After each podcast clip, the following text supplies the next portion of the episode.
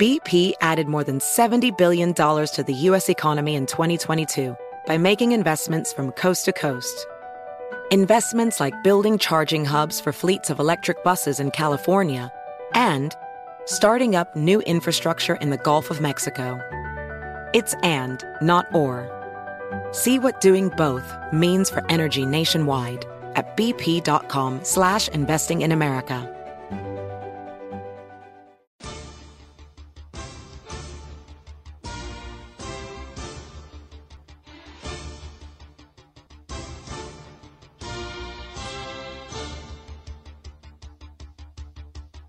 To you live from the Cross Country Mortgage Campus in Berea, Ohio. This is Cleveland Browns Daily, brought to you by Bally Bet, coming soon to Ohio on 850 ESPN Cleveland. Here are your hosts, Bo Bishop and Nathan Zegura.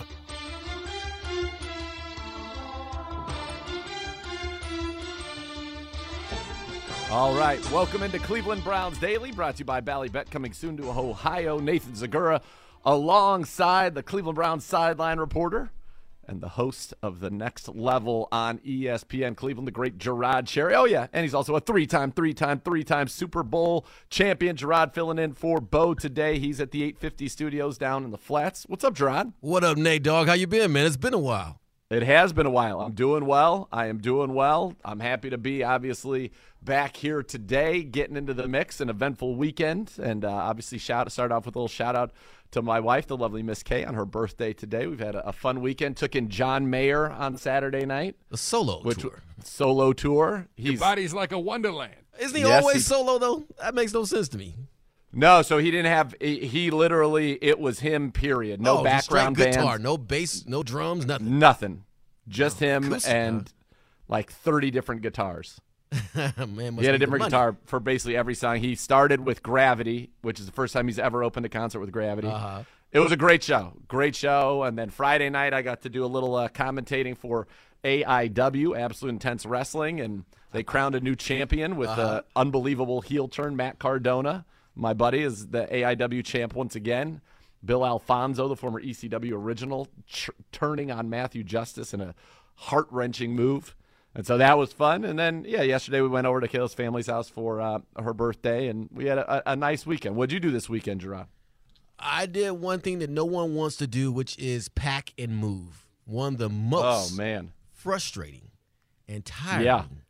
Things that you could possibly do and subject yourself to. I was involved in, but I must say this working 12 to 15 hours straight to pack up a home and then move stuff around, it's a great workout. So I might have a new workout called the, the move workout because I'm telling you, dog, I think I lost about 10 pounds in the process. Yeah, there's nothing fun or easy about about moving. That's for sure. That is that's why some people will be like, you know what, I'm just gonna stay here. I don't want to move. Yeah, exactly. But at some point too, when you realize you've outgrown the confines, you need to take that step, and it only lasts a week or two. And once you're, I say, about a month and a half to two, where you're settled into your new place, then it's worth yeah. it. But that first, of course, that first initial couple of days of moving, and then the move afterwards, and the weeks that lie in within that, yeah, it's frustrating as can be. But after a while, you're like, you know what? good gesture on our part. I also feel like when you move, you realize how much stuff you have oh in gosh. your current house that you don't ever use, look at, or need. whatever that's just taking up space. Nathan, I got T-shirts from 15 years ago that I know I won't wear. I'm yeah. like, why am I still holding I've this? Now, some have sentimental value. Like, for example, the first time I have my name put on a T-shirt, I'm going to hold on to that. Yeah, for sure. And the first time I took my uh, kung fu class and my forgot the proper name of the guy who holds my dojo, and what his name, my instructor. I'll just say that. And he awarded sensei, my sensei. Thank you. And he awarded me my shirt. I'm gonna keep that. Now I just yep. can't give that away because actually, you know, someone's walking around town with a shirt from my sensei's dojo, they might get in trouble. Like, you never attended my school. Where'd you get this shirt from? So with that in mind, I have to hold on to that because yeah, I won't burn it. Keep people safe. I like that. I think that's a, I think that's a smart thing that you're doing there. Keep them keep the people safe, keep everybody happy. I like it. I like it. Gibby, how was your weekend, brother? Uh, a lot like Jerod's. You know, getting some stuff done around the house, man. You know, uh, trying to figure out my backyard and improve that since it still looks like a minefield.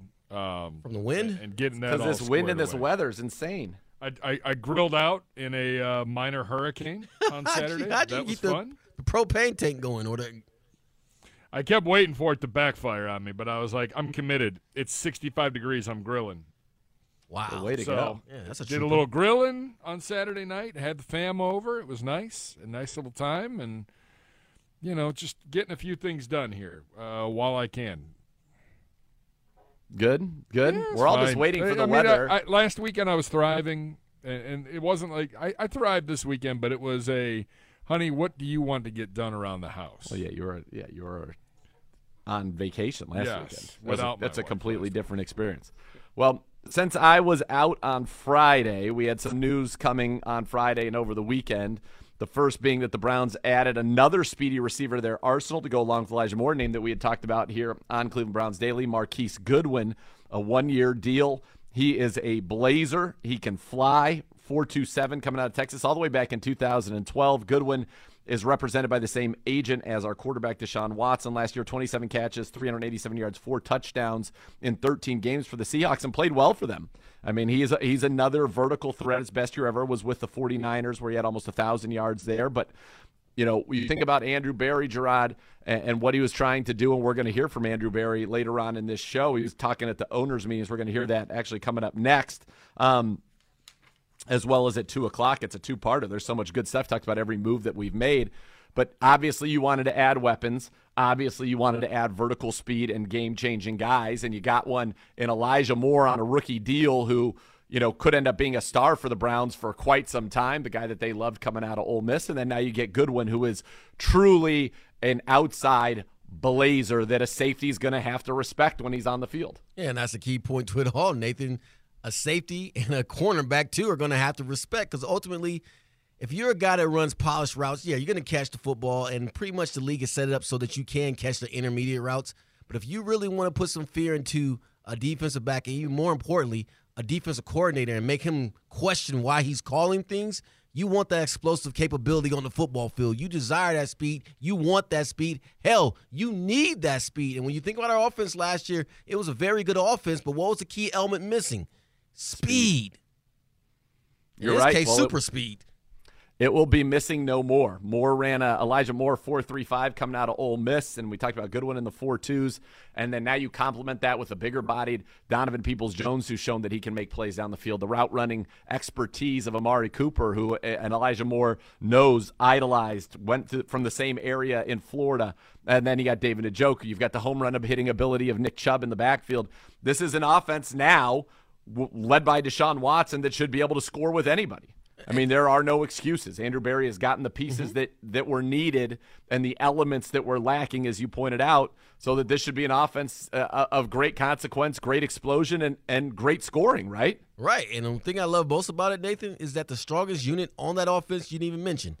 And that's the offensive line. Because at Yep. the end of the day, it's still going to be won and lost in the trenches. Now, if you add the fact that these guys can block, be it run or pass, at the highest of levels, just think about what that does for Deshaun Watson. Because we assume that he's going to return to form. And with him return to form, with the great offensive line and weapons at his disposal to utilize and employ, the sky's the limit for this offense. So I'm ex- so excited because if you think about what they achieved last year with Jacoby at the at the helm for the 11 games and where they were trending towards, just imagine a full off season and a year in which we have defined that Deshaun Watson is going to be the guy. What can take place for this offense?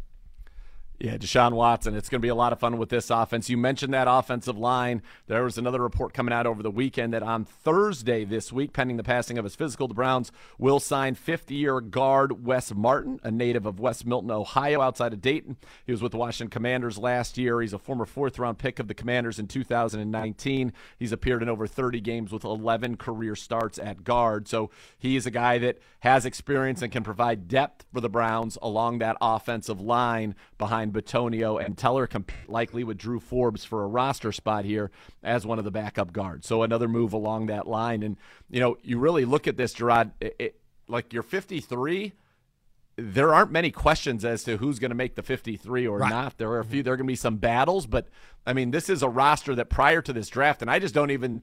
It's hard to even understand where our draft picks would fit in, honestly, to this team right now. And I know that you know that'll become more clear after the draft, but you know, you could still get a guy on the edge. You could still get a guy on the interior of a defensive line. You could still get a running back, I think, that could, in this running back rich draft, that could play a big role for you. But this is a pretty complete roster that Andrew Berry's put together with a very breezy, busy, but very judiciously executed free agency program. And that's what you want because you really want to have guys hone on an idea that, hey, this is a make or break year, and every year is a make or break year. But when you have guys already on the roster, via free agency. You're not waiting for okay this draft class to go to this particular meeting or to be able to be available for off-season training, and you can just have guys already there with an idea of like, hey, this is who we're rolling with. Now, some guys may or may not be here. We understand that. That's sure. the nature of the business. But what they have right now, as composed you could take that on the football field and say you can win with what we have. So let's go about doing the other things that are necessary, like working hard throughout training camp, working hard in the offseason to make sure that we are getting that camaraderie down. We are having that understanding of what we're trying to accomplish as a team. And you start building those bonds, and that's where it starts taking that next step to when you do run to the, the, first game of the season, it's like, bam, we're ready to go. And when you get to the mid part of the season, you've already built upon what you did in the offseason. And then once you hit the playoffs, then you're like, you know what? We train for this. We prepare for this. We understand this. We get this, and we're here for a reason. You fall back on all those things. So that's what can occur when you have a solid team of knowing who's going to be there and who's coming back. That's right. And look, it's a team that's obviously you want to to do better than you did last year. It's a team that has should be going to the playoffs. Now it is a murderer's row in the AFC. It's only getting harder with the you know the news that most likely Aaron Rodgers will ultimately sometime mm-hmm. soon end up with the New York Jets, making turning them into a playoff favorite as well. But yeah, this is a team that is it, has got a very nice roster. It's shaping up very well, and there's a chance I think to really kind of do some damage. Overall, Jerod, what has been your thought on just this entire offseason that you've seen Andrew Berry and Kevin Stefanski put together? I love it because everything that needed to be addressed has been addressed. And I'll start with from the coaching standpoint. And this is no shot at the coaches by any stretch of the imagination, but you felt a change was needed with different personalities and mindsets to bring into the building to get guys on the same page because it's no secret. Let's just be frank about it. The defense did not play up to the level it was capable of playing from a talent standpoint, and the special teams seemed like it had an attitude of special teams was just something that we had to do in the process of playing in the game, as opposed to saying, you know what, special teams is of utmost importance. And I'm sure the coordinators that were here preached that message, but obviously it was not conveyed well enough to the guys around the football field that, hey, we need to play at a higher level. We were way too consistent in both those phases last year. So what do we do? We bring in guys who are known for being one intense about how they go about coaching and what they bring on the football field from a defense and special team standpoint. So you love that move. And then when you look at what are the holes in this roster, it is fair to say, on paper at least, every last one of those holes have been addressed from a speed factor, from a linebacker factor, from a standpoint of what's in the middle of that interior on a girth and what that needs to be represented on the football field on a Sunday. Yeah, you got the big man in the middle, Dalvin Tomlinson. You're right about that. The things that you wanted size on defense, some speed, somebody to help rush the passer, a free safety in Juan Thornhill, who's got championship pedigree. You got all of those things. And I thought it was a good job by Andrew Berry to bring it in. And I got a chance to talk with a lot of them as well as mm-hmm. the new coaches. And I kind of love the way that Jim Schwartz approaches it. And I'll tell you what, people are going to love Bubba Ventrone absolutely love Bubba Ventrone. We did a coaches event with uh, a meet the coach event. Was that Wednesday last week, Gibbe? With uh, Stefanski, Alex Van Pelt, Schwartz, and Ventrone, and it was awesome. Bob Ventrone is going to be. I mean, the people loved him when he played here. They're going to love him when he coaches here as well. So I think we're in good hands. And the hard part is now is you feel so much is set. We don't have a first or a second round pick, but mm-hmm. you're going to get hopefully another a guy that can contribute in the third round like you did with MJ Emerson last year. and you know you go from there. You try to get after it. That's right. what this. That's that's what's going to be about. Exactly. And here's the thing: you're in trouble and I know we get caught up in the draft, and that's the way in which you restock your shelves and get prepared for a season. But you never want to be in a position, Nate, where you are relying on draft picks to save your day and to make or break your season. You want to be in a spot where we're in, where you have veteran, proven players who know what it takes to be in the National Football League to take that next step to get there. And I'd be remiss if I didn't say this about the guys we brought in. It seems to me, no, it's not been any fanfare. You're not going to hear us on ESPN winning the offseason, and I'm happy with that. Because in the past, we've been a Super Bowl champion in the offseason, and that led yep. to absolutely nothing once the regular season kicked in. So I love the fact that we brought a bunch of guys who are somewhat under the radar, if you will, not heralded, but are quality, solid players. And ultimately, to play football at the highest level, you don't need a bunch of marquee names. That doesn't win you football games. What wins you games is guys who are on the same page, who buy into the idea of team over self, and are going to go out there and pay the price on a daily basis. When you're dealing with drama and when you're dealing with marquee names, that's when you have issues of, well, you know what? I don't feel like practicing today. Well, and if I don't feel like practicing today, what are you really going to do about it? But when you have guys who say, you know what, we're going to practice, they're going to hold you, most importantly, accountable and require that of everyone, coaches be alike, then that's when you start winning football games at the highest of levels. And that's what we want to do. We want to win. And I think that there was also an effort to make sure they brought in guys that they felt like fit the culture that we're trying to establish and fit a locker room of accountability and of positivity that the Browns are trying to establish. And so we'll see if that leads to wins. That's the that's the name of the game, right? You, you got to win. You better that's win. what it's all about. you know, gotta better. They must. Yeah, you must win now. The pieces are in place. The quarterback is here. You must win. You've got your top players on their second contracts in the primes of their career. Like the the window is now for the Cleveland Browns. The window is, you know, the next couple of years you've got to be a team of real consequence in the National Football League. All right, when we come back, we're going to hear from Browns general manager Andrew Berry. He's going to go through a lot of the moves here. We're going to hear from him at 1.15 and then also uh, later on the show at 2 o'clock from the owners' meetings at the Biltmore in Scottsdale. But as you see this beautiful display to my left right here, Brownstown, Napa Valley. It's the official wine brand and wine club of the Cleveland Browns. The program offers fans a unique way to support their team and community through purchases with proceeds supporting the Cleveland Browns Foundation. Club membership options are available to fit various budgets and lifestyles with two shipments of three or six bottles per season delivered in a beautiful, look at this thing, stunning, beautiful keepsake vintage Browns fire branded wooden wine crate. Members get it. Hey, Z, I think your mic went out. Did you hit the button? Am I back? Yeah, you're back. Where did I cut out? Crate. You were You, yeah, you cut. You Oh, cut the beautiful crate. crate. after the beautiful crate. Look at this crate. Members, you will also get exclusive access to limited releases and library wines, as well as discounted access to their online store. The spring release is happening on April 2nd. April 2nd. So that's coming up. That's this week, right? Isn't that Sunday? It is Sunday, my friend. WrestleMania Sunday, April 2nd. Visit Brownstown.nap, brownstownnapa.com for more information to sign up for the Brownstown Napa Valley Wine Club. Do you think it's Brownstown Nap or Napa? According to the copy points, it said NAP. Okay, so try either brownstownnap.com or Napa if that doesn't work. But you'll get there. Check it out. I mean, this box is gorgeous. The wine is going to be delicious.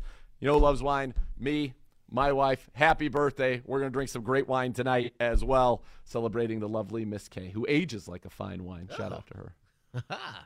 There you go. Pull it full circle. All right, when we come back, Browns general manager Andrew Berry from his meeting with the media at the owners' meetings in Arizona. He's going to be discussing free agency and the new wide receiver additions. That's coming up next year on Cleveland Browns Daily, brought to you by Bally Bet. Coming soon to Ohio.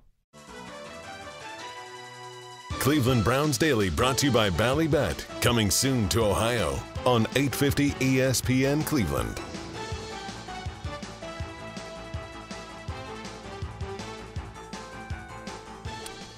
Welcome back to Cleveland Browns Daily, brought to you by Ballybet. Coming soon to Ohio. Nathan Zegura, Jerod Cherry with you today, filling in for Bo Bishop. But now we go out to the Valley of the Sun, one of my favorite places in the world, Scottsdale, Arizona. And hear from Browns general manager Andrew Berry at the owners' meetings at the Biltmore. Here is AB.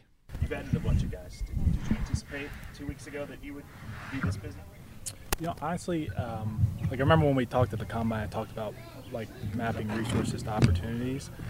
You never really can predict what it's going to look like, you know, going into the start of the league year. So we always try and just remain flexible. Um, we're obviously excited about all the guys that we did add, but um, I don't know that I had any expectations in terms of volume, so to speak.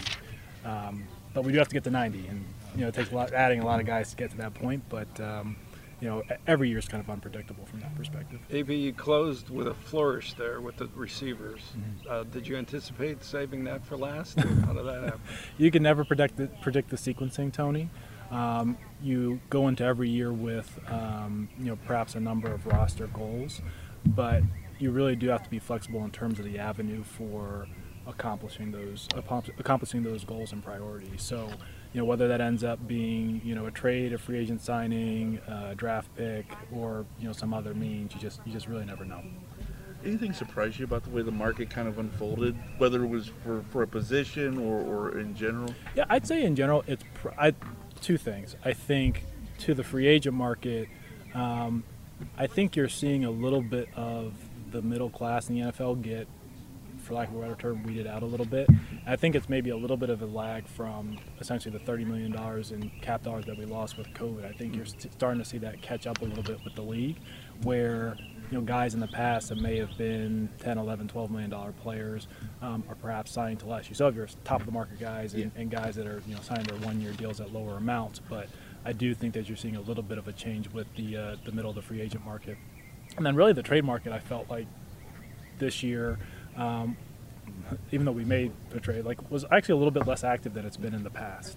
Um, certainly you know relative to last year um, but I, I, thought there were there were fewer opportunities going into the league year than there there may have been in, in, in, years past. Why did you feel you needed to sign Marquise Goodwin after making that trade? And do you see them as kind of like the same role type uh, receivers? So two things. Uh, you know, one, we always take the approach of trying to build the strongest 90 that you can because when you get into camp.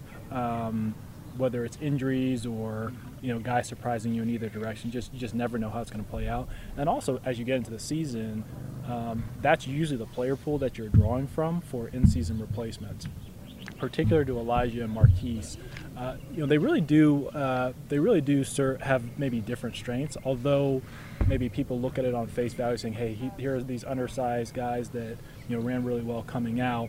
Um, their games are a little bit different. Elijah's a little bit more of your um, inside outside separator, really good hands, um, really good route runner. You know, Marquise, despite his age, he's still one of the fastest you know players on the perimeter in, in, in football. Um, so, not to typecast either of them, but we really do see them as having perhaps maybe a little bit of different function in the offense. You know, when we get to the fall. And one, one last thing on that subject, mm-hmm. the, the size seems to be different than than you've done in the past. Mm-hmm. Is that because your quarterback's bigger? You know, honestly, it's not. It's, it's honestly not. It just happened to work out that way based on the um, the players who became available to us. There are um, smaller receivers that we liked when you know when when when Baker was a quarterback, but for whatever reason it. Um, it didn't match up with timing or opportunity or resources. Um, and then, you know, even as we went into the free agent market or go into the draft, there are you know bigger receivers that we like you know, with Deshaun. So um, they come in different shapes and sizes. We're really more looking for a skill set and fit within the role. Last November, you told us you almost made a trade at the deadline. Mm-hmm. Is that guy on the team now? He is. I'll give you guys that one. you, you started, started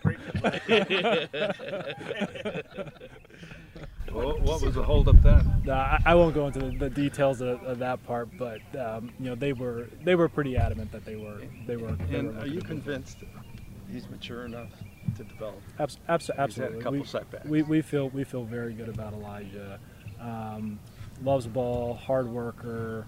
Um, he is a good teammate. Like um, this is a guy that, despite um, you know some of the ups and downs in New York, and obviously we, we have we have a really good relationship with that organization. My time working with Joe and Kevin and Roberts, you know, friendship, but um, we feel good about who Elijah is. You know, bring him into our building and think he's going to do well there.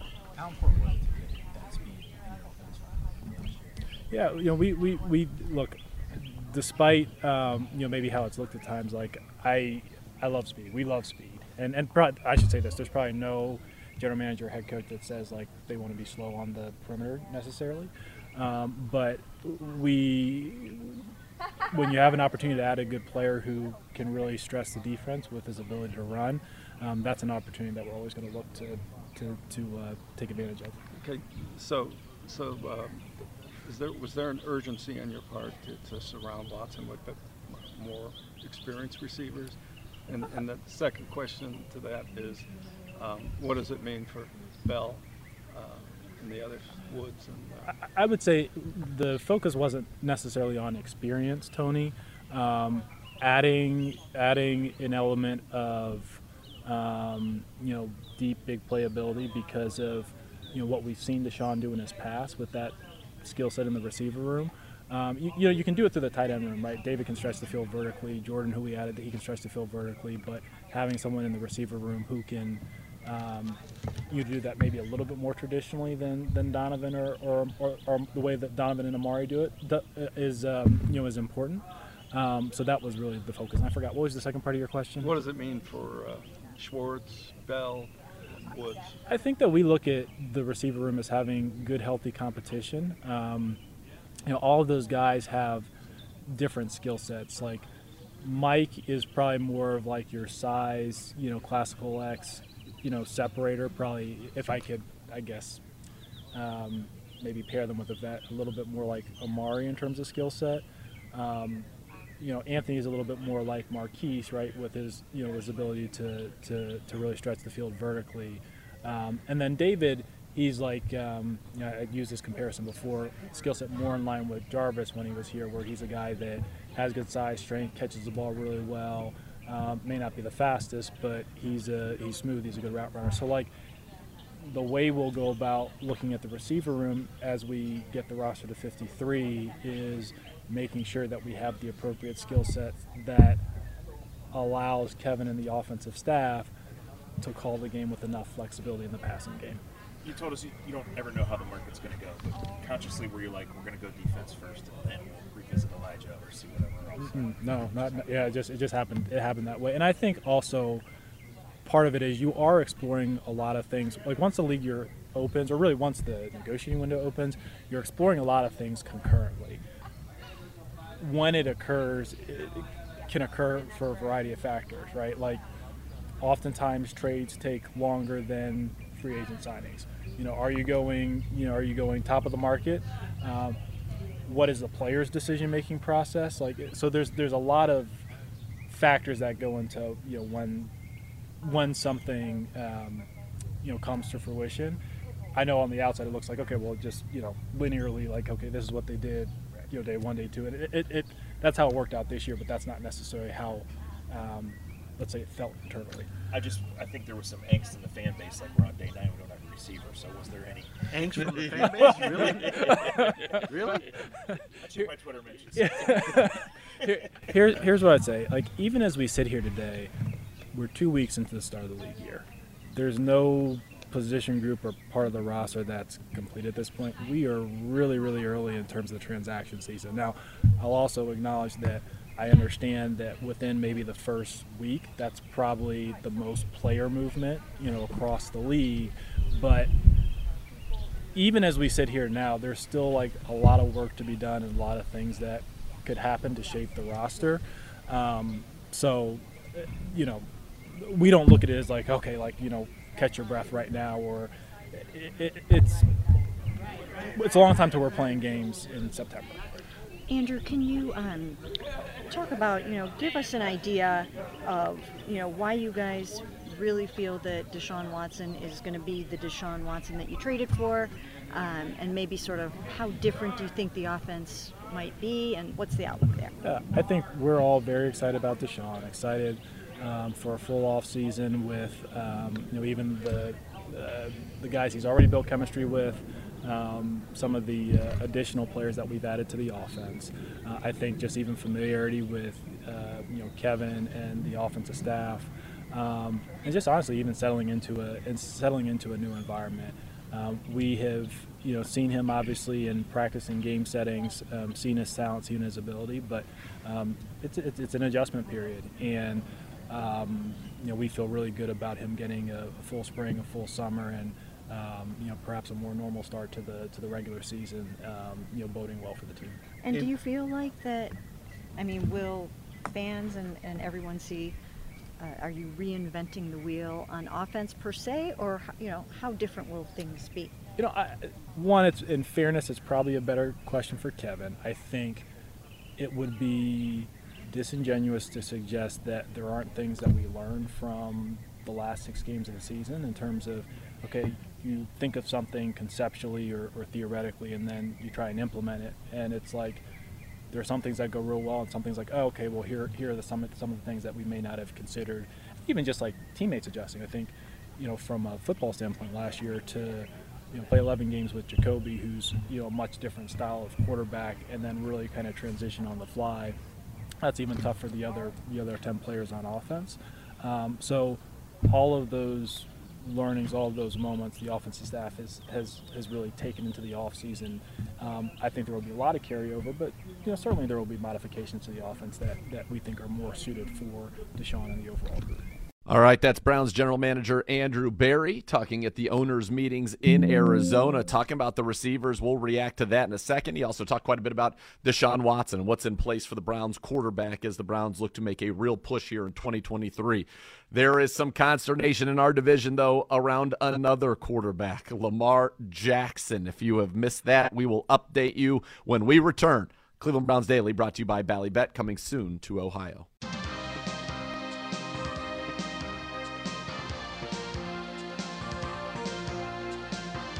Cleveland Browns Daily brought to you by Ballybet, coming soon to Ohio on 850 ESPN Cleveland.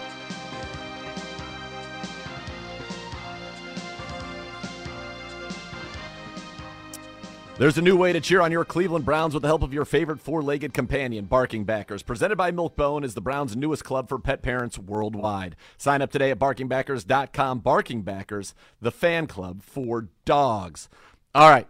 First of all, Jerod, any reaction before we get into the news of the day? Any reaction on what you heard from Andrew Berry talking about Elijah Moore, talking about Marquise Goodwin, and, and some of the moves this offseason? Yeah, I just like the fact that Andrew was really succinct and clear on why they did what they did. And I love the part where he says, hey, we're not going to sugarcoating things. Now I'm paraphrasing because he didn't say these exact words. His vocabulary is just more immense than mine, and I'm having a hard time recalling what he actually said in the fact that hey, we did learn from those last six games. So here's what we need to do to improve as a football team. I think he said disingenuous, and that's a good word. With that being said, you are being disingenuous if you don't acknowledge it. Hey, you remember what you do in the last part of season. If the last part of season you appear to be lackluster in certain areas, you would be a fool, not remiss, a fool as a GM not to go out there and change it and do something about it when you had a position and power to do just that. So I love what he had to say, and it makes complete sense to me why they've done what they've done thus far in the offseason.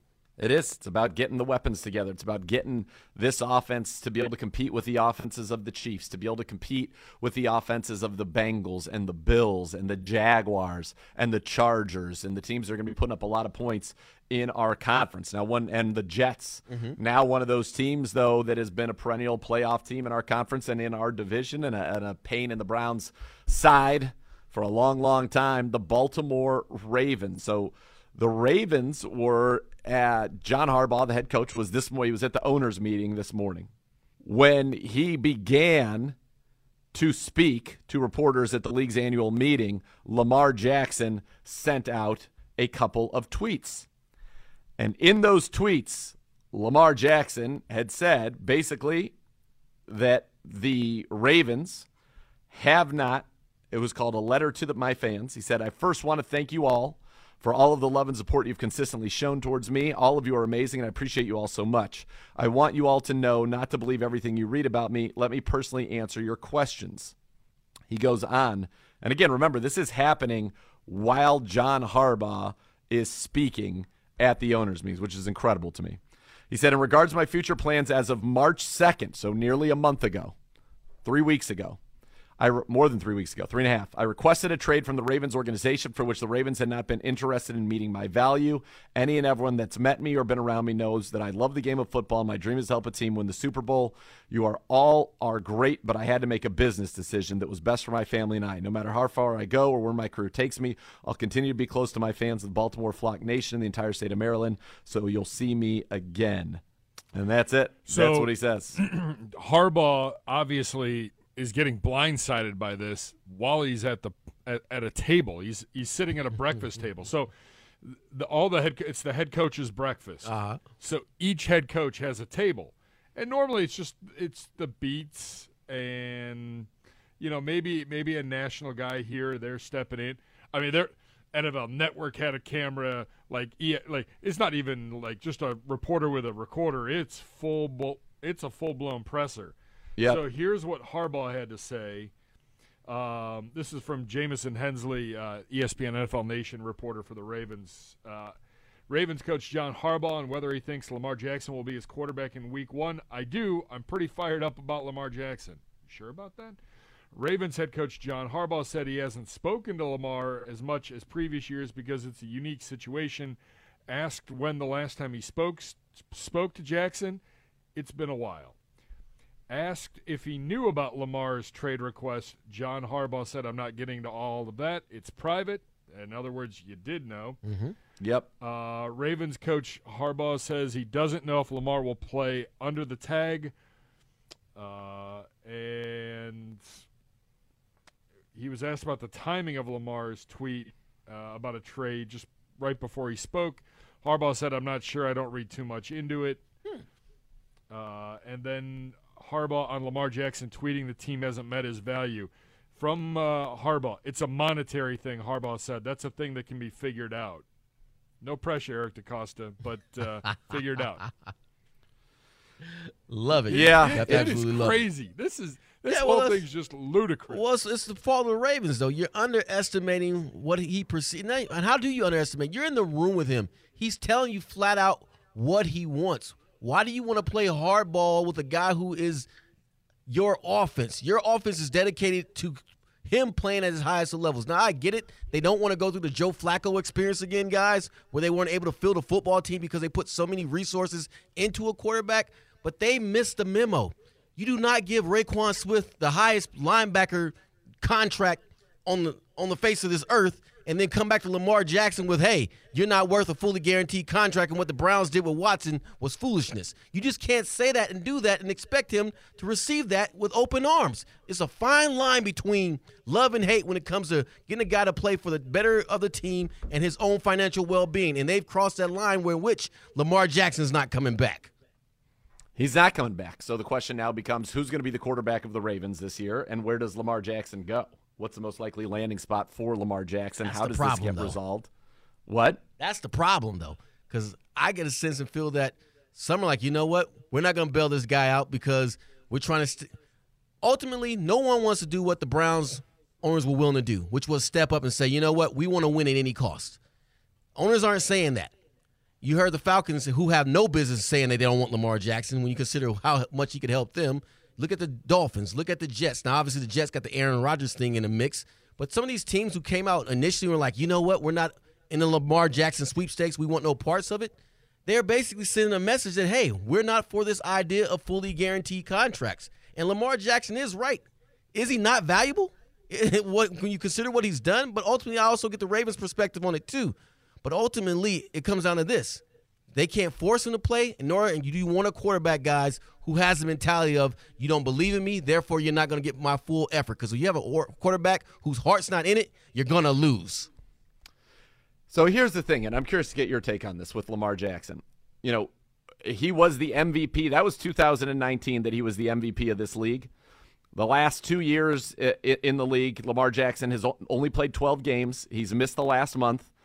He, in that time, has been a 63% passer, 33 touchdowns, 20 interceptions, quarterback rating of, of in the high 80s.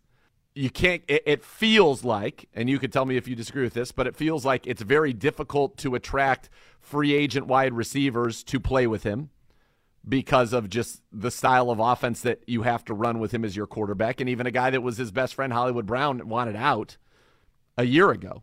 So if you're making an investment in in a quarterback that you've got to play a certain style of offense, you've got to have probably a pretty specific game flow with him as well.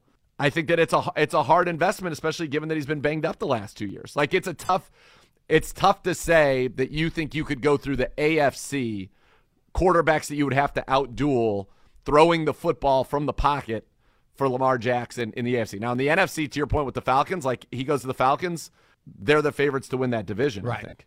Now, does that can he get to a Super Bowl? That's a different question. But there's no doubt he is an incredible regular season quarterback and has been. Look, his MVP season was phenomenal. He's worth about 10 points a game to the Ravens, which is astronomical.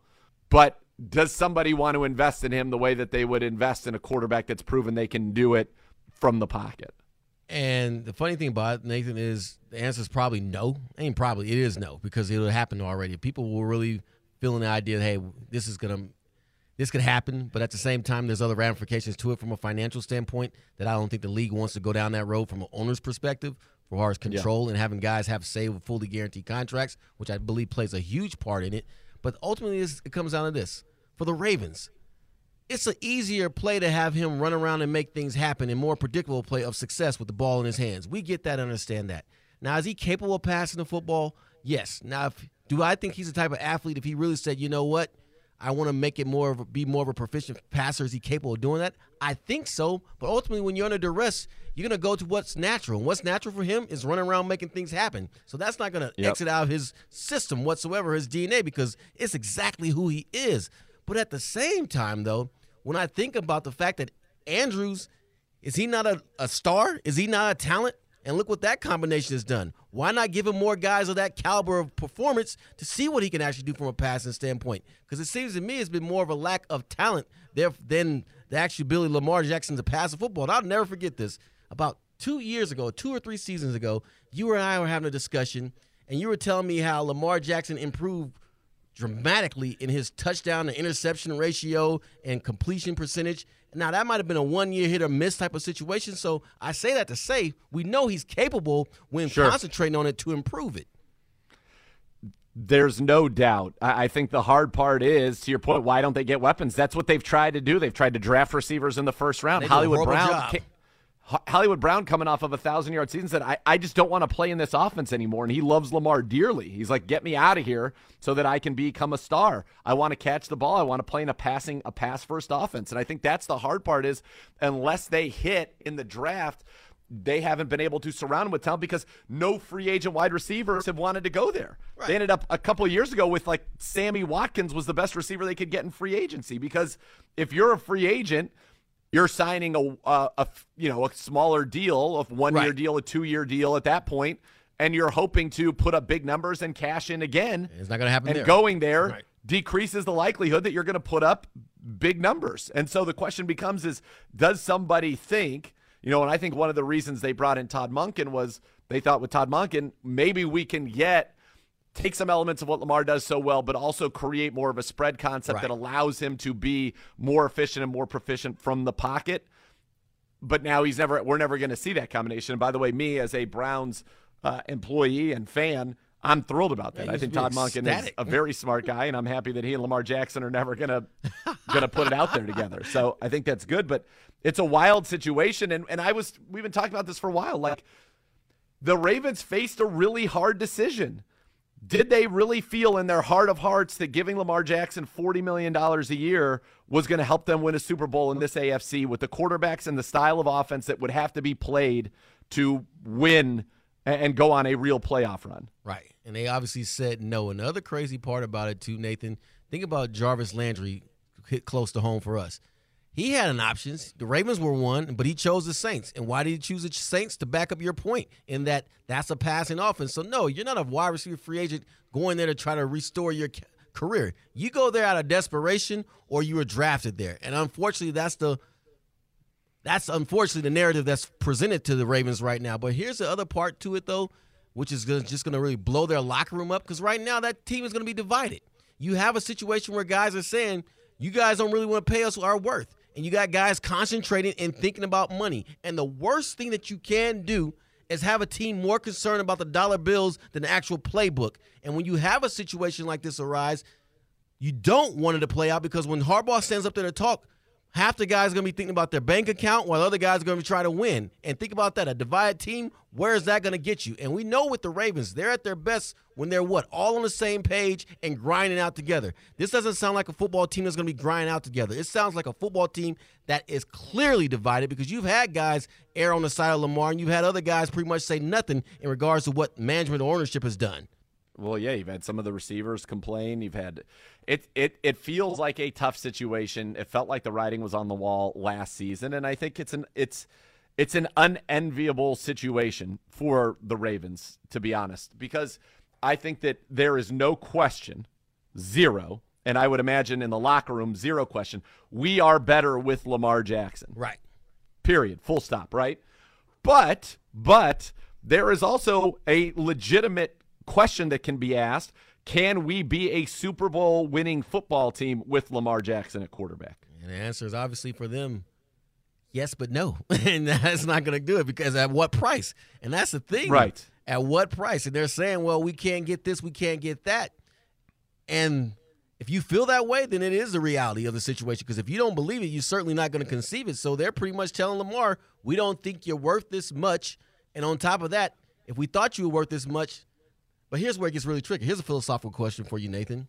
Yeah. If they thought he could win them a Super Bowl, do you think they would give him the money he's asking for? Yes. So apparently there's the answer right there. And he's saying you, hey, they don't value my worth, they I don't just- see my worth and all those things. So I don't envy him. I don't feel sorry for them. They made this mistake. And you know what, Nate? During the regular season, when Lamar Jackson ruled himself out of a game and said he was Yeah. going to be the doctor, that told me everything I needed to know. So how they Yeah. misread that and not understand the level of discontent that he had and has for them, I don't get. I think they were aware. I just think publicly they weren't talking about. It. I mean, how could I feel like how could you not be right? Like the thing about this situation is it, it might not be a mistake by anybody. In the reality, nobody. It could. It's possible in my mind that everybody in this is seeing it correctly. Lamar Jackson is saying, "I am worth ten points a game to your franchise. I am a franchise quarterback. I should be paid as such." And I think that he could be right about that in certain circumstances. I think it could also be true that the Ravens say, "Yeah, we are better with you, but it's not still not good enough to be the organization we want to be, especially if we have to invest all this money in you." because let's be honest, you haven't played in December in 2 years. And he's probably like, "Well, pay me more, and I will play in December." That's probably what he's saying now. But here's another part to though, Nathan, that I just find funny in the Yeah. whole is that okay, you're willing to go in a situation because there's, as we know better than anyone, there's no guarantees with the quarterback situation, none. No. You run the risk if you're the Ravens of falling out of, completely out of the picture of the AFC, AFC, not let alone the AFC North, but the AFC if you make this move of not having Lamar Jackson and you're gonna Huntley's gonna go out there and get the job done, you're gonna entrust a rookie, you're gonna bring somebody else in. Who are you gonna bring in? So you Well, may that- so at what point you rather lose than actually win? right? Their philosophy may be we're in a handcuff situation. If we can get Lamar for you know the thirty million that we've we've tendered him at, great. We'll roll with that. If not, maybe they look at the landscape of the AFC and say, you know what, But even that we're, though, we're going to have a down year, and then we're going to draft a quarterback in a draft class next year that that looks to be better. All right, well, and we're going to have an, right. An extra first round pick because of this of Lamar leaving. We'll have the ammunition to do it. but good luck with that too. But at the same time, if you're Lamar Jackson, you're sitting back and you're watching Daniel get paid insane Well, amount of that's money. insane. You know what I'm saying? So how do you not feel insulted by this? And then next year when Burrow and Herbert come up, you're gonna be like, oh, I'm not on from a passing standpoint, yeah, make the argument. Okay, I'm not on that level, but from a winning standpoint, I'm certainly there. And what value are to my team, I'm certainly there. So they're in a spot, man. And again, this they may never recover from it. I should never say Listen, never, but it's definitely going to take a good couple, three to four years probably to probably get the funk out the system because you got guys on this roster right now who are now solely concentrating on the money. Yeah, and uh, look, I don't mind the Ravens being down for a while. if don't that's don't what ends up with them. happening. No, at all. It's going to be wild. If I'm Lamar Jackson, I want to go to the NFC. I, I want to go to the NFC because in the NFC, I, I just my presence alone makes whatever team I go to, whatever team he goes to, a playoff a playoff team. and then start if I'm Lamar Jackson for longevity. And this was a sad sight to see. Somewhat, Cam Newton, though humbled, was thrown at Auburn's pro day. I know. And you you never thought that big body type would break down, but it broke down. So ultimately, it's going to catch up to you. Well, that's the thing. If you cannot be somebody in this league, and that's where I'll go back to when you're talking about Herbert and Burrow, there's no question in anybody's mind that if and, and we've seen both of them do it. Burrow's been a Super Bowl and an AFC championship the last two years. You know, Herbert, his supporting cast has not been as good, but he's led them on comebacks. There's no question that both of those guys can make plays from the pocket when the other team knows they have to throw the ball. Mm-hmm. Cam Newton, even in his MVP season, he was never that dominant passer. And No. so once you lose a little bit in your ability to run, whether in Cam's case it was the power and speed go away a little bit, or in Lamar's case, you know, the speed's going to go at some point. You're not going to be the most dynamic guy on the field, and we've seen injuries start to mm-hmm. creep up. You have to fall back on that ability to throw the football. And so he's not as valuable. Number one, you know, he and Cam would expose themselves to more injury Mm-hmm. situations than necessarily a Burrow or Herbert, especially with the way the rules have been changed about how quarterbacks can be hit within the pocket. And and the throwing is is a big part of it. But if I'm Lamar Jackson, I go to the NFC. You have an opportunity in the NFC to be, you know, Jalen Hurts. I'm glad you mentioned that, Nathan. He's That's where he's he needs to the- go. He, that's the game he needs to pattern himself out there. I know that sounds ridiculous, but Lamar Jackson needs to pattern his game after Jalen Hurts' game. And what he needs to do is go whoever his quarterback guru is, start working out with him, and get to a point because he took Jalen Hurts from being a mediocre, is it fair to say, passer Yeah. to elite. tremendous. Yeah. He was tremendous this year, and they went out, and to their credit, they drafted DeVonta Smith. That was a hit. They traded for A.J. Brown. They have Dallas Goedert, so they had weapons for him in place that he, they could throw the ball to. They ran a very good offense. They had a great offensive line, and it all worked out. And, and Jalen Hurts was great and was very, very close to being a Super Bowl champion this year. Now, can they get back there? We'll see. But Jalen Hurts took a massive, massive leap forward. But my point is, like in the A- NFC, there's Jalen Hurts. Stafford, but I don't know how Well, his heck, elbow Derek is. Carr right now just gets jumps out of the AFC and is a top quarterback in the AF, NFC. That's South. what I mean, right? so it's that's Derek Carr. It's Kirk Cousins. And there- you have it, and and Dak Prescott, Goff, Dak, and, and Aaron Rodgers is more likely going to be in the AFC. So in the AFC. So That's what I'm saying. If he, goes to the NFC, I think he's Oh. he could he could win immediately, and I think that that's going. To, the AFC is just it's murderer's row right now, man. It is the most loaded quarterback conference I think that we've ever seen at one time in NFL history. pick a division exactly. But but here's the thing too. I agree that if he goes to NFC, the path to success is an easier road, if you will, though it's never easy. Yeah, But at the same time, change the paradigm, change the narrative on how people perceive you. He has the athletic ability to throw the football and throw it well. It's about consistency. And you mentioned Hurts, and the reason why I bring him in the conversation is that the Eagles now know they can't lump him into the Hurts, that is, into the Lamar Jackson, Cam Newton conversation. They have to put him in the. Joe Burrow slash Josh Allen conversation where these guys can make it happen with their legs and their arms. And so that's where he's at now because of the way he operates within the pocket. So, yes, though this league has changed tremendously, and I like what you alluded to, they still allow you to knock the snot out of people down the field if you're running the football. That still is allowed, not in the pocket. So he needs to make that business, talking about business decisions that he's making, change that too. But the Ravens aren't trying to hear that. And be honest with you, Nathan, I'm not sure if any other team right now will sign up for for it because I think ultimately that the Ravens have a lot of support from other NFL organizations saying, you know what, we're not going to touch your guy. So you think that there's like a, a collusion conspiracy I won't against say, him? you can't say collusion because that's too much of a legal term, but guys can look at each other like, hey, I ain't touching it. I ain't touching it. That don't make sense. I ain't gonna pay him, and you don't have to go call somebody on the phone and and and and do it legally, illegally rather. It can simply be like, nah, that's my. We, I just think if anybody, any owner thought that the thing that was going to get them a Super Bowl trophy was Lamar Jackson, they would not hesitate to put him on their football team. Yeah, some I, I hear what you're saying, but there are also some who say, you know what, the bottom line makes more sense, and that's really what the Ravens are saying. But there is an argument to be made that hey, can he get you there? It's certainly an argument to be made for that. I th- so I would say I think the Ravens feel that there is a cap on his value due to the style of play and the injury concern. Whereas I, I I don't think like the Ravens I think would have no problem paying him 30 plus million dollars a year guaranteed cuz didn't they offer him that? About thirty But he million wants when Daniel Jones is getting forty? that's a just because the Giants made a horrific decision. but that's my whole point. If you Lamar Jackson, I'm better than that dude. I've done more Of than that course dude. you How's he gonna get more than me? This is how players talk. How is he gonna Yeah. get more than me? And that's Yeah. the deal. How players talk and how players interact in the locker room. So he's not gonna feel that. That's an insult to him. Yes, I would agree that Daniel Jones making more money than Lamar Jackson is insulting. And that's how But that's on that's more on the Giants really than anybody. Like, But why, why, are they not think that was out a against great the Giants, idea? though? But we, the, but the owner, uh, the owner for the Ravens, publicly says something about the Haslams and what they did, but you, Sure. you hear nothing about the Daniel Jones deal. Absolutely, absolutely. Well, Daniel Jones didn't get guaranteed. exactly because he didn't get like fully guaranteed, guaranteed, but he still that. wanted to pay this guy forty million dollars. I still think, which to me seems.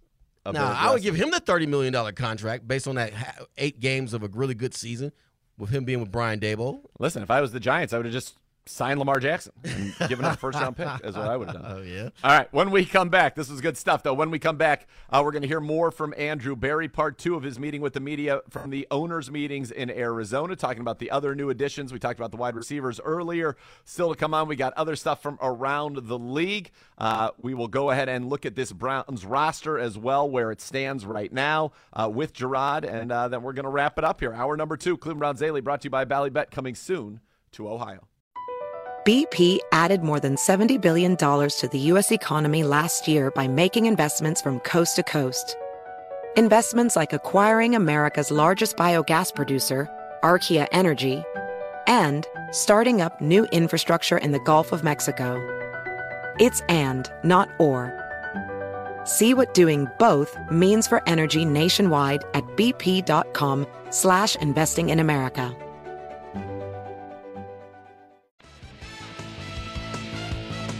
Cleveland Browns Daily brought to you by Ballybet, coming soon to Ohio on 850 ESPN Cleveland.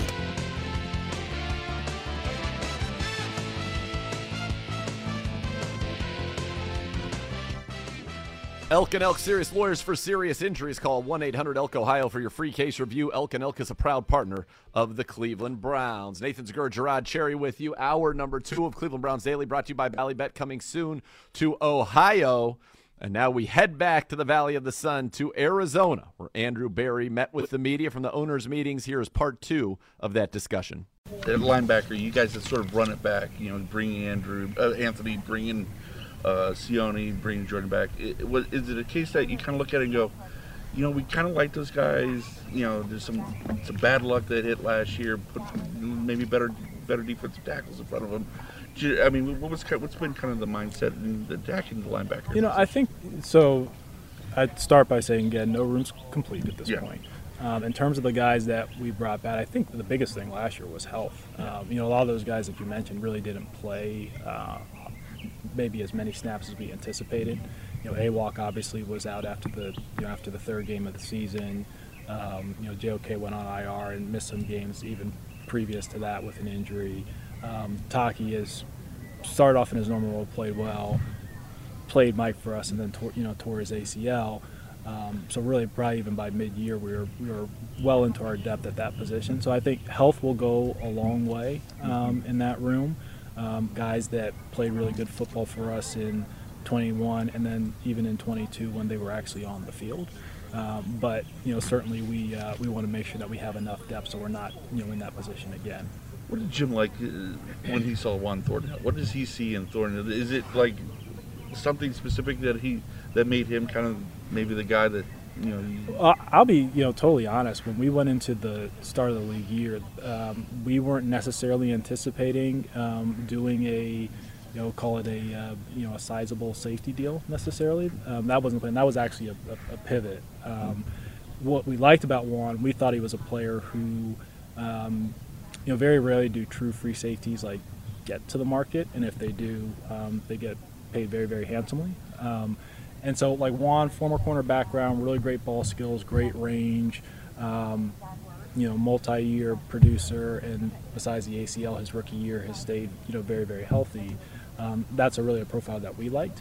Um, you know, candidly, we we we um, we thought that it would either get to the point, given our other priorities, that um, you know we would need to find a more cost-effective alternative. Uh, ultimately, what happened early in free agency, some of the signings we made gave us a little bit more flexibility with Juan, um, and Juan wanted, Juan wanted to be here. That was the other that was the other great part. So. Did, did you pivot on Watson's restructuring, or did you anticipate doing the, the, we had a no- the Tony- dead years? So we had a number of different um, options in terms of creating cap space, Tony.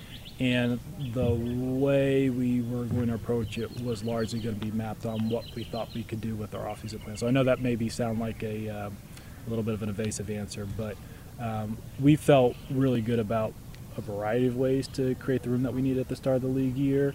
Um, for the plan we ended up executing so far, we thought that that was the most appropriate Is path. that why you were able to re-sign Pocic? Because you created enough with him? Uh, no, no. I, I, so no, I, that those are two. Um, those are probably be two completely independent, independent uh, things. How about um, how is Deshaun doing with all of the off off the field stuff with his program? Does he still have things that he has to do, uh, you know, in terms of the league and what they've mapped out for him? How, how's he doing that? You know, I don't think it's appropriate for me to go into those details, but I will say he's doing very, very well. Very, very we're very pleased with uh, with where he is. About Jordan Akins, does Yeah. Deshaun have any input on that? no, I, I, I, I know, uh, you know, perhaps that was something that after the fact, maybe people assumed that we made the signing just because of that. Um, Jordan, we actually thought was um, was an impact receiver for Houston this past year. Um, you know, we thought he felt fit really nicely into the F role in our offense and, and could really be a you know kind of a playmaking weapon for us. Um, that actually had nothing to do with uh, you know Deshaun's input or anything along those lines. Now, as a standard, if if we're going to sign a player um, and we have a veteran on our team that's been with them and we're doing kind of our background from a locker room standpoint, you know, we'll ask the player. But um, that act, that actually, it's like a nice synergy, but that actually had nothing to do with Deshaun. You said posting was unrelated to the Deshaun restructuring, but is there a correl- is there a line you can draw and say because we restructured that we were able to do this? No, not necessarily, because um, let's say we wanted to extend beyond the amount of room that we created because there was some unique opportunity. Um, there are other ways that we could have accomplished, the, you know, accomplished a similar goal. How about um, Jed Wills? Do you anticipate picking up the fifth year option? Pleased with Jed's progress. Thought he had his best year this past year. Um, I think, as you guys know, is my custom. I don't, you know, really talk about those things in this setting, but we are happy with Jed. Was there anything you saw um, in, in those eight games last year when he really became a starter, started to really produce unlike a level he had had in those first four years? Um, was there anything in his game, or was it really just a matter of he's finally getting opportunities? Uh, We, we really saw it as more as finally getting an opportunity to start. So Obo had been a very highly productive player um, on maybe a more limited pitch count, both in LA and early in the season with Houston. And there are many players that can be productive in like a limited role, but then the question is, okay, can they maintain that production over a higher volume of snaps, or does it, or are they almost like relief pitchers in baseball? They're not, they're not starters, but they're relief pitchers. And I think the impressive thing with Obo is he was really able to maintain like his underlying production, and with a significantly higher volume of snaps. So we looked at it as um, an opportunity to add a young player who, um, you know, we, we, we, we feel really good can play really productive football with a with a heavy load um, and maintain the quality of play. Should I say Obo? Would, would you say? Got time for a couple more. Okay, on, on paper, do you feel the offense is complete? I don't think I ever feel that uh, any unit is complete. Honestly, Tony, I think we have um, you know a number of good players on that side of the ball. It's still got to come together. I think we have a nice mix of skill sets with our perimeter group. Um, you know, but that doesn't mean that we're not going to try and add, add guys to the to that side of the ball. But, but, but I mean, f- uh, filling that speed element now. I mean, there's, there's no other skill set other than personnel. I would say I'd say this. Like I think we have uh, you know a lot of our bases, or at least like you know bets on the skill sets that we need covered. Um, but I, I, I think that you know honestly there are always areas that we can that we can add um, and continue to improve. You're going to pick right about the same place you picked Mhm. uh, a year ago. How We'll much, see. You, you know? For now. For now. Well, For I now. mean, uh, Yeah. uh, how much though did you know what you went through last year? You know, kind of give you some ideas of you know what you like, what you didn't like. You know, what what you can do this time as you kind of find yourself in a similar situation. I'd, I'd say that um, each year is independent only because each draft class is different. Um, so, yeah, we went through an experience last year where we traded out of 40, th- 40 I can't remember, 40 something, and then, you know, got 68, took Martin, and got picked up two extra picks. Um, I wouldn't say that going through that was the reason that we did the, you know, the Elijah Moore trade. We just looked at it as an opportunity that made sense for us. What do you think about? I mean, Mhm. you talked at the combine about you kind of your first opportunity to kind of see this Mm-hmm. this class. Uh, what's your kind of thought and first impression? I, I think, and I'm going to sound like a broker right here. There are good players that come out of the draft every year, um, and oftentimes, like where you think the strengths and weaknesses are, it, it changes as you look um, how it actually plays out. You know, three or four years out. Um, you know, that being said, like I do think there are going to be a number of players that we like uh, if we if we stay and pick it stay and pick at 74. Um, I do think the draft has um, you know quality in, in, in day two, which is where um, obviously our first pick is, but um, you know we'll see how it goes in the next couple of weeks. Can you make eight picks? Can eight picks make this team? Uh, be up to them if we look to eight players if they make the team or not. Um, but I don't see a situation where they where they can't. But I think we'll have healthy competition going. On. In terms of Alex Wright, um, do you feel like um, is he your number three edge heading into this season? And do you feel like in Jim Schwartz's scheme that he will be able to get the pressures and the sacks that he's capable of? Yeah, no, we feel good about Alex. Jim feels good about Alex. It's tough for um, young and, and, rookie linemen. That's usually a little bit of a um, slower developing position. But as we look at our third and fourth edge guys, those are guys that we want to play, you know, 35% of the time, play with a high energy, high motor um, and Alex's physical skill set and um, you know, makeup and work ethic is perfect for Jim's defense.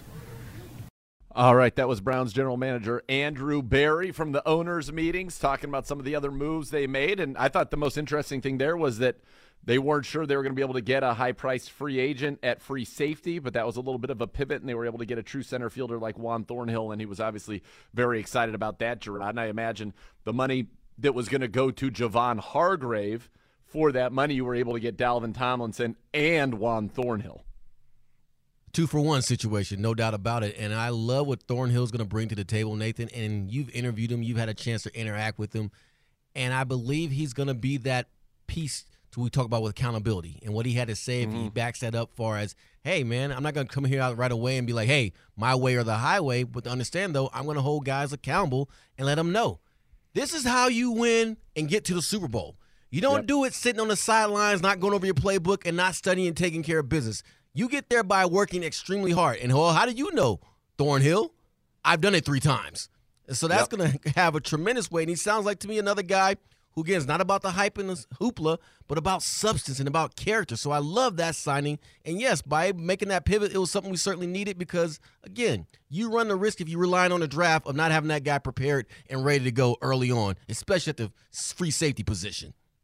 I think you make a great point right there too about Juan Thornhill knowing what needed what he needs to do, knowing what it takes. And he said something that I thought was very interesting when I talked to him was that he said it, it has got to be everybody, you know, committed to right. understanding what's going on, but he said it's also so important to develop those relationships on and off of the field. He said, you know, the Chiefs, we all hung out mm-hmm. together. Mm-hmm. All the DBs would hang out together. So I truly knew the guys that were out there and what they were going to do in certain situations without us having to talk or communicate about it. We all just were on the same page and how important that was. And you, as a fellow Super Bowl champion like Juan Thornhill, you know, how important is that to have – the accountability where your peers are the ones that are keeping you accountable, that are making sure you're doing everything you need to do, and then that you guys have those relationships where it's all kind of second nature once you're out on the field together. Camaraderie is of the utmost importance, and accountability is of the utmost importance. If you got both those things clicking together in your football team and it's a part of the fabric and culture of your locker room, you're going to win football games because most – locker rooms are not connected like that. There's a lot of factionalism that's taking place in most locker rooms where guys are having the Ravens experience of talking about their money, who's getting what, who's getting paid, when and where and how. When those things start to kick in and develop, that's when you have issues and problems in your locker room. But when you have a situation where I, be I a special teams player or a starter, can go up to anybody in that locker room and say, hey, man, you're not holding up your end of the bargain from a work hard standpoint, and you could check someone, if you will, and they respect it and accept it and correct it, then you have something going on. That's what he experienced in KC. And please bring that to our locker room because we need it. Because to be honest with you, Nathan, I felt we had that on the offensive side of the ball, but on defense last year, that wasn't what was happening. It was no, evident. Right. And also when those guys stepped on the side of the play in the phase of special teams, those players, it still wasn't occurring. So that's something that was vastly missing, and we may have found a guy who can help lead us in that direction because you know, as a free safety, he's going to certainly be responsible for being a quarterback back there. And what he said is so important. You got to enjoy the process of being around the guys you're playing with. It can't be simply, well, I'm going to do my job, and that's all I'm required to do here. Yep. Football exacts too much of a physical, and emotional toll for it to just be your job. You got to sacrifice on many fronts, and you got to enjoy the process. Not even enjoy it, you have to embrace the process. And when you start doing that, that's when it's late in January that you're embracing the idea that you want to go to Super Bowl and win it because you're not going to quit on your teammates or your body's not going to give up because you're playing for a higher calling than just your paycheck and personal notoriety. No, you're exactly right about it. Great words from the three-time Super Bowl champion Jerod Cherry there, and I think that the accountability also is going to come a lot from Jim Schwartz. Uh, just being around that guy, And willing to hold him accountable, right? He's not tolerating any shenanigans. Right. I, I, I don't think. All right, when we come back, we'll go around the league quickly, and still to come, we're going to get Jerod's thoughts on the state of the Browns roster right now as well. You're listening to Cleveland Browns Daily, brought to you by Bally Bet, coming soon to Ohio.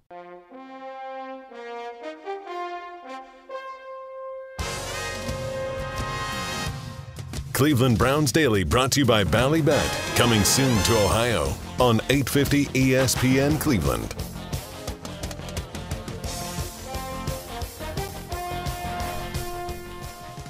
Be a part of one of the most passionate fan bases in the NFL. Join the Browns season ticket member waitlist today for the best chance at securing tickets for all home games in future seasons. Don't miss out. Go to clevelandbrowns.com slash tickets or call 440-891-5050 to reserve your spot today. We'll talk about some moves over the weekend right now in the NFL. First up, Bobby Wagner, who was great for the Rams a year ago, going back to Seattle on a one-year deal.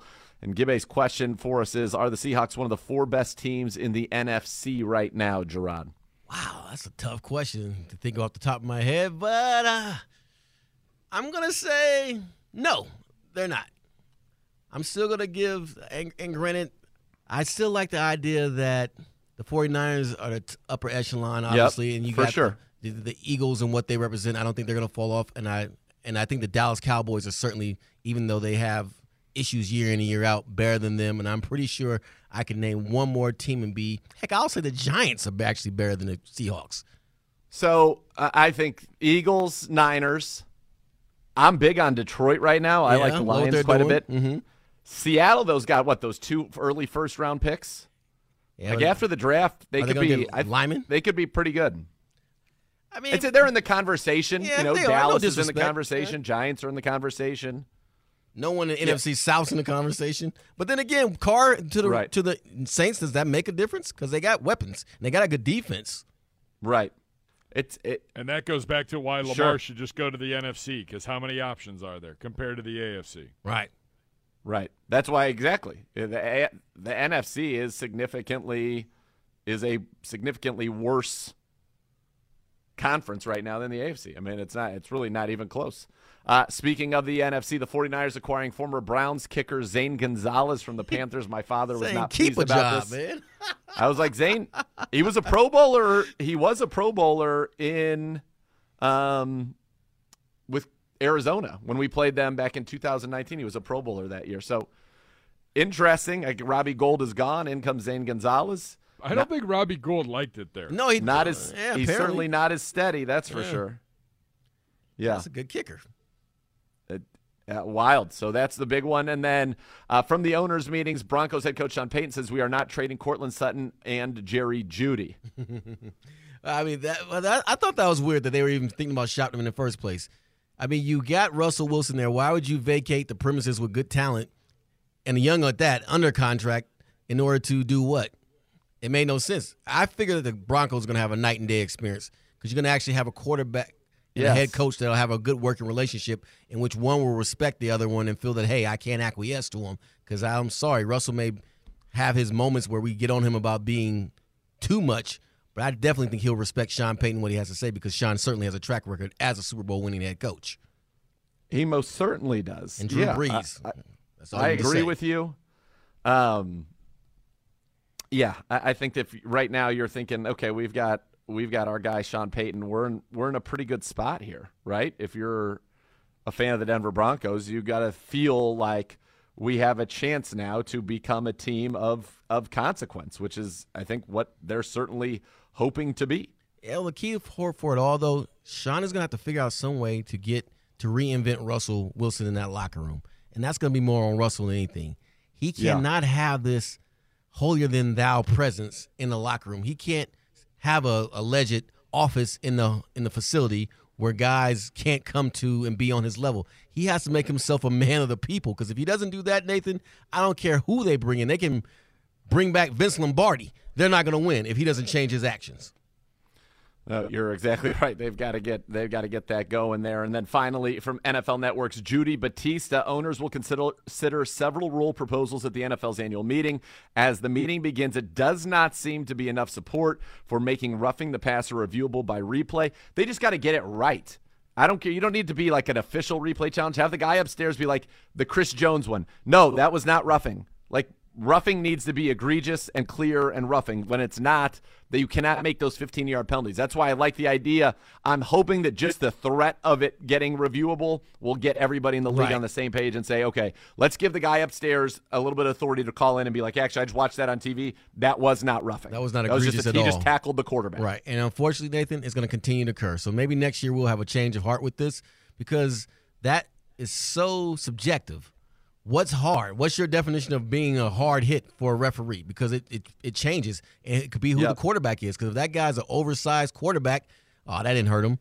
But the same thing happens to a guy that's undersized, oh, that did hurt him. So I think it totally should be a reviewable situation. Unfortunately, it'll probably make the game go longer than what they want. But there's always going to be this issue, and this is part of the NFL that's unfair to a defensive player, and it's always been that way. They want to score points, so let so you should always tell your defensive players this: you're up against it. It's the inequity in football, and the inequity is is that it's all about the offense getting the rules favored and tilted towards their way. So this is going to continue to take place, and we can yell out foul play, foul play all we want, but ultimately they're going to protect the quarterbacks, and they're going to do things that's going to produce and scoring points. Yes, because that is what keeps this league as That's what keeps popular the as lights it's been. in- Yeah. Yes, keeps the lights on. We've been talking about just how good, by the way, that it has been in this this conference with the quarterbacks and, and why this is feels like a very golden age of the NFL right now. Gibbe? Speaking of quarterbacks, 49ers GM John Lynch a few minutes ago. Uh, I think Brock Purdy has earned the right with the way he's played that he's probably the leader in the clubhouse at that. If if we were to line up, he'd probably take that first snap. Yeah, Okay. rightfully so. And there it is. I mean, all he's got to do now is recover from like arm replacement Right. surgery. You know, he didn't have Tom John. He had something else, right? Yeah, it wasn't Well, it was- good. and it was very swollen, so it took a while to even be able to get in there and to get get work done to get it going. Yeah, I'm trusting him over Lance right now. I mean, he's he's done Yeah. more. What are they going to do with Lance? If Purdy continues to ball out, Let him ball like, out you in gave up preseason. a lot for Trey Lance. Ball out in preseason and hope somebody takes it. But then you know what they've created though. Nathan can appreciate this in their own weird way. Though not nowhere near the same.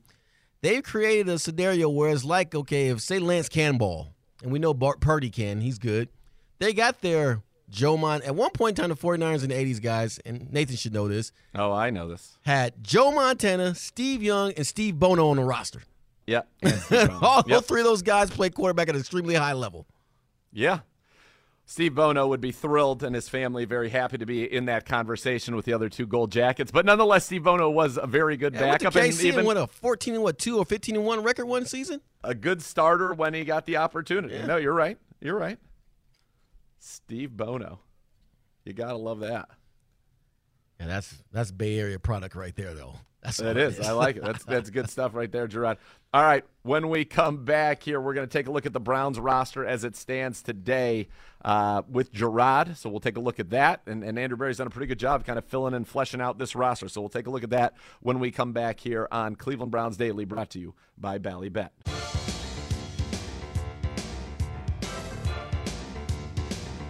Cleveland Browns Daily brought to you by Ballybet, coming soon to Ohio on 850 ESPN Cleveland. All right, welcome back to Cleveland Browns Daily, brought to you by Ballybet, coming soon to Ohio. Nathan Zegura and Jerod Cherry with you, along with the great Gibbe, of course, here on CBD. Wrapping it up for you on a Monday. Obviously, uh, a busy day here. We've gone through a lot of things, but it's really been a busy offseason for Andrew Berry. And so, one of the things we wanted to take a look at with Jerod is what does this team look like now? What does this roster look like as we sit here today now that Andrew Berry has gone through and he's made a lot of the moves that he has made? And so, Jerod, we'll start on the offensive side of the ball. Quarterback room, Deshaun Watson. You've brought back Josh Dobbs, and you still have Kellen Mond. Well, right there, you got guys that can do what? Run the offense in the same manner and fashion as Deshaun Watson because they have what similar skill set as Watson. So you don't have Yep. to deviate from your playbook a lot in order to get the job done. So that's huge. So that sign of Josh is tremendous. And I know people are like, well, if, if he's playing every down, what does that give you for playoff chances? I don't know that, but I do know this. There might be a spot where he needs to come in for a play, a series, or even a game, and I trust Dobbs to get the job done. I, I do too, and you got to see him a little bit at the end of the season. And look, the truth is, you need Deshaun Watson to be healthy Right. for this team to be a team of great consequence. But could Josh Dobbs come in and get you a, a win here or there? We all think absolutely. Heck, So- a first down.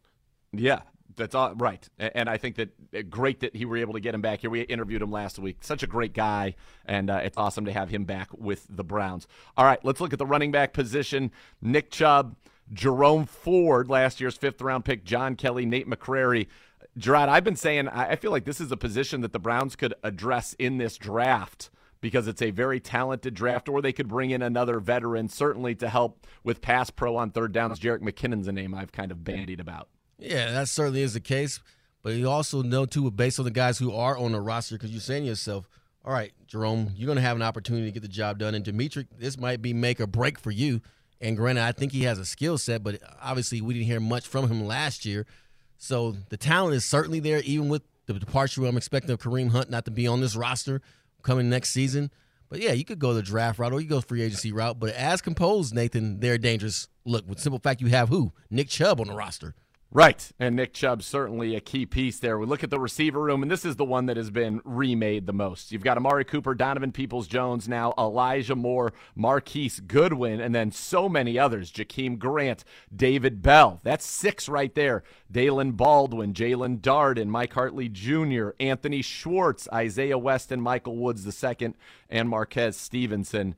Uh, going to be tough, you know, to make this room. You feel like it locks Cooper, Moore, Donovan Peoples Jones, and David Bell are probably locks. And it would feel like Marquise Goodwin, provided that he can do what he's done throughout his NFL career, he would be a lock there as well. And then Jakeem Grant could be your returner. But a, a lot of receivers on this roster now and a lot of competition. Great, and that's the key part there. A lot of competition. Last year, I felt on several occasions certain players were getting handed a position and couldn't take what was given to them. And you won't have that situation this year from a standpoint where, hey, we're trying to develop this guy and see what he can become. I think you have right now with the first three or four names that you named of guys who could flat out prove that they could play at the level in which we need them to play. And it gives you also with Woods that speed element and what that represents. So if you are on this roster and you're trying to be that fifth or sixth guy, you're going to have your work cut out for you. Not that the first four won't, but we've seen with the guys that you name as the first four guys who we assume are going to make the roster to be guys that are proven, guys who have done what they needed to do to show you that, hey, this is a skill core. And more importantly, Nathan, you have on this receiving group, everyone has a different skill set that's going to make a defense coordinator have to think. How do we scheme Yep. against this? How do we stop that? Because okay, all right, we're over trying to take away the over the top with Woods on field or, or a good one. Now that's going to allow Coop and and Donovan Peoples Jones to just eat DBs alive with one on one coverage and exploit zone situations. So I love what this unit has in place. I do too. I think it's going to be a lot of fun. And then I also like what's going on in our tight end room. David Njoku, Harrison Bryant back. Jordan Akins comes in, a guy who had over a 1,000 yards just from Deshaun Watson alone on their time in Houston together. He can get down the field as a vertical guy, 6'3, 250. And then you've got Zaire Mitchell Payne as a developmental guy. But you wonder, do you carry three tight ends this year? And what does this room look like? But Njoku, Akins, Bryant, certainly a very strong room. Right. You, you wonder about that and how much will you employ 11 personnel? Because if you do that, you're more than likely going to say, hey, we're going to only have two guys that we dress. But if you do get in a lot of multiple tight end sets, then you got something beautiful going on there because that's a mismatch, man. So think about that. Well, if guys come to play and play what they're capable of, you can create a lot of mismatches on this football field from a passing standpoint. And that's what you want. You want coordinators and players alike on the defensive side of the ball thinking where are they're going to attack us and not being able to anticipate it. And that brings, if these guys, as they look on paper, what they've done in the past, perform, you have the opportunity to do just that. So I love what the tight end room represents. The only thing I would question, though, is, and Chief has gotten much better at it, is when it's a running situation, how do we hold up in that regard? Right. And, and, well, you the interesting thing is Zaire Mitchell Payne, you've seen him. He's a beast and they say he's more of a true Y, so he would be a blocker in that Mhm. sense. The Chief has become such a great blocker for the Cleveland Browns, and we'll see. But we're gonna, I think we're gonna be in a lot more eleven personnel than we have been in the past, don't you? Makes all the sense in the world to be in that. In that, that's that's gonna be hard to defend. Yeah, I don't see us Uh, being in a in ten personnel. That's for sure. No. Our offensive line, the starters are back intact. Your top backups, uh, in many ways, are back intact. Certainly at the tackle position with James Hudson, and then on the interior, Nick Harris uh, back from his injury at the center position. You've got a, a mix of young guys battling, and then the news that Wes Martin will come into the fold, who's got 11 starts under his belt. But obviously, a strength of the team, and it feels like you kind of you've got you know your top eight guys are here right now, and you could probably even go in and add one in the draft if you want. exactly. And the fact that you have like Forbes, I'm talking more to the backup guys. You need guys that can, as we saw last year, and what Froholdt was able to do. You have to have that ability. And then Pocic, what he was more importantly able to do, right? In the backup Yep. role. Next thing you know, he finds himself with a new contract and a starter. And if Yep. prior to getting hurt, he was someone playing, giving you some of the best center play in the National Football League, according to the, the measurements that rank those plays and who's failing, who's succeeding. So yes, you need backups who can play when the number is called. But more importantly, you always need depth in the offensive line and the defensive line as well because of what takes place in the trenches and the wear and tear that goes on in that arena. Indeed. So we're pretty loaded on offense. To your point, defensively, we've remade kind of that defensive Revamp. line room. The addition of Dalvin Tomlinson on the interior, Oba Okoronkwo on the exterior there. So you've got Myles, 007, Isaiah Thomas, Alex Wright at end, and then at the defensive tackle position now, you've brought in a lot of guys to compete, but you got Dalvin, you got Perrion, you got Jordan Elliott, and then Trysten Hill was signed, Maurice Hurst was signed, uh, Tommy Togiai was drafted here, Roderick Perry, an undrafted free agent last year, and then Ben Still joined the team in the middle of last year. But a lot of competition there, some talented guys. Hill was a second round pick, Maurice Hurst, obviously very talented whenever he's played, formerly uh, out of Michigan. Right. And what you like again is this notion that hey, competition. The idea that hey, in order to be out here, you're gonna have to make plays. In order to be out here, you just can't wrestle in the laurels that you were a draft pick. That's not gonna work. You need to make plays. Urgency is in a full effect, not just hey, we'll wait and see how you develop. No, if you want to keep a job and your livelihood going in the National Football League, in particular playing for the Browns, you better go out there and perform. And on top of that, we were undersized in that position. We got pushed around in that position a lot last Yep. season. That cannot happen again because, as you know, we cannot try to. You won't win a game if you can't stop the run. You Correct. won't. And we will not win a game if I watch you on the football field and you get pushed five yards down the field. Yep. No, you're exactly right. And not only that, it helps this next group, the linebackers of the Cleveland Browns. And you got JOK, obviously, Jacob Phillips, Takitaki is back, Kunaszyk is back, Tony Fields. We've got uh, Anthony Walker Jr. is back. So it's a lot of the same guys from a year ago. You added Matthew Adams, who's a special teams ace. Bubba Ventrone, very high on him. So that's a groom that you're bringing back a lot of the guys. If they can stay healthy, obviously it can be very good. But the guys up front should make it easier for the linebackers to make plays when you've got a guy like Dalvin Tomlinson eating some space and eating up some blockers. Yeah, I, I buy into that because we saw firsthand the impact of not having guys that are eating up space and getting pushed around. At the same time, though, Nathan, those young guys in particular, the JOKs, the Phillips of the world, they need to take that jump to where it's Yep. like, okay, how are you shedding a block? How are you shooting the gap? Are you in the right run gap responsibility? Are you doing the right pass coverage drops and not getting fooled by play action pass and things of that nature? You have to take that next step because way too many times I saw guys with both hands up talking about or point finger pointing like, oh, that's your gap. That cannot Yep. occur. It cannot occur again this season. No, we got to be assignment sound, and I think Jim Schwartz is going to be all over that. Corner room, you've got Denzel, Greg, and Martin Emerson. AJ Green is back, and then Mike Ford, Thomas Graham also on the roster. The Browns probably will add some corners, I would guess, in the draft to that group. But your top three is excellent. Uh, AJ Green, a good depth player there, and then in the safety room, Jerod. Again, Thornhill was key. You'll th- start Thornhill and Delpit. You got Anthony Bell on the roster as well, D'Anthony Bell. But I, I think we need another safety in there as well. I can see us make the move with another safety, and I love what D'Anthony did last training camp and how he played. And he had some opportunities to get in the game. Now, when he got those opportunities, it was hit and miss as far as his performance. But obviously, when you watch Bell, not Bell, excuse me, Delpit, he came on strong at the end. So you're very encouraged by that. And Thornhill's obviously proven. But to have one more guy who I'm going to assume is going to take Ronnie Harrison's spot Yep. makes all the sense in the world to me as well, just to have from a depth standpoint and experience standpoint.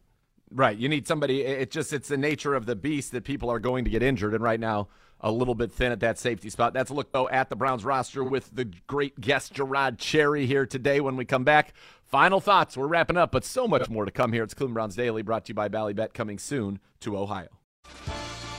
Cleveland Browns Daily brought to you by Ballybet, coming soon to Ohio on 850 ESPN Cleveland. All right. Big thank you to Jerod for joining us here today. Jerod, what's coming up on the next level? I am pretty sure we will chop up even more so on the Lamar Jackson story and what that represents, as well as talk about the Cleveland Cavaliers and their winning ways and what they've done to get prepared for the playoffs. Playoffs? We are talking playoffs when it comes to the Cleveland Cavaliers. That's coming up on the next level tomorrow. Jim Donovan, the voice of the Browns, joins me here in the Dog Bowl for Gibbe and Jerod. I'm Nathan Zegura saying thank you for listening to Cleveland Browns Daily, brought to you by Ballybet.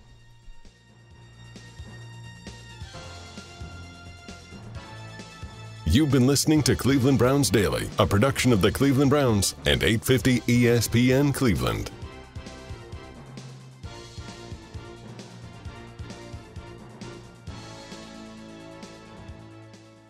Does money stress you out? Let Facet flip your financial chaos into clarity. Finding Facet immediately put us at ease. Facet's innovative approach to financial planning ensures your money works as hard as you do, enabling members to experience the joys of having your finances in order. And That makes us Facet for life now, I guess. Visit Facet.com, F A C E T.com to learn more. This ad is sponsored by Facet. Facet Wealth is an SEC registered investment advisor. This is not an offer to buy or sell securities, nor is it investment, legal, or tax advice. These testimonials are from current Facet members who are not compensated. All opinions are their own and not a guarantee of a similar outcome.